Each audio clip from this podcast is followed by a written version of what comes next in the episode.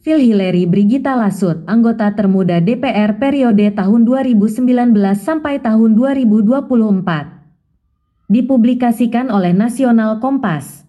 Jakarta, Kompas.com Politikus Partai Nasdem Hillary Brigita Lasut tercatat sebagai anggota termuda DPR yang akan dilantik untuk periode keanggotaan tahun 2019 sampai tahun 2024.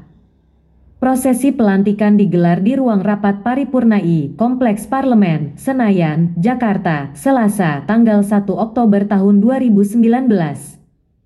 Perempuan berusia 23 tahun ini untuk pertama kalinya akan menjadi wakil rakyat dari daerah pemilihan Sulawesi Utara. Ia berhasil meraih sebanyak 70.345 suara pada pemilu 2019. Baca juga, ini profil tiga caleg muda DPR yang usianya 23 tahun. Meski tergolong muda, perempuan kelahiran Manado tanggal 22 Mei tahun 1996 ini rupanya tidak terlalu asing dengan dunia politik.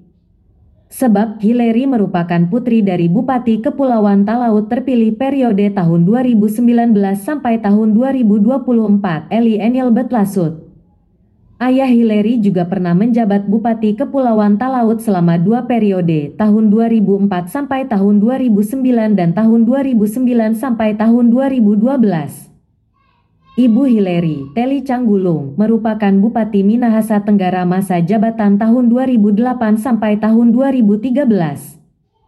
Terinspirasi dari kedua orang tuanya, Hillary aktif dalam berbagai organisasi sejak masa sekolah. Saat SMA, Hillary pernah menjabat sebagai ketua OSIS. Setelah lulus SMA, Hillary memutuskan untuk mengambil studi S1 Fakultas Hukum di Universitas Pelita Harapan, UPH. Kemudian, ia melanjutkan studi di Washington University. Baca juga, yuk kenali wajah anggota DPR terpilih yang baru 23 tahun. Hillary pun berharap dirinya dapat menempati posisi sebagai anggota Komisi 3 yang membidangi hukum, HAM, dan keamanan. Kalau di Partai Nasdem kita itu diminta memberikan tiga pilihan. Pilihan saya itu di Komisi 3 karena background saya hukum, di Komisi I untuk pertahanannya karena masih di koridor yang sama, kata Hillary kepada Kompas.com, Senin, tanggal 2 September tahun 2019.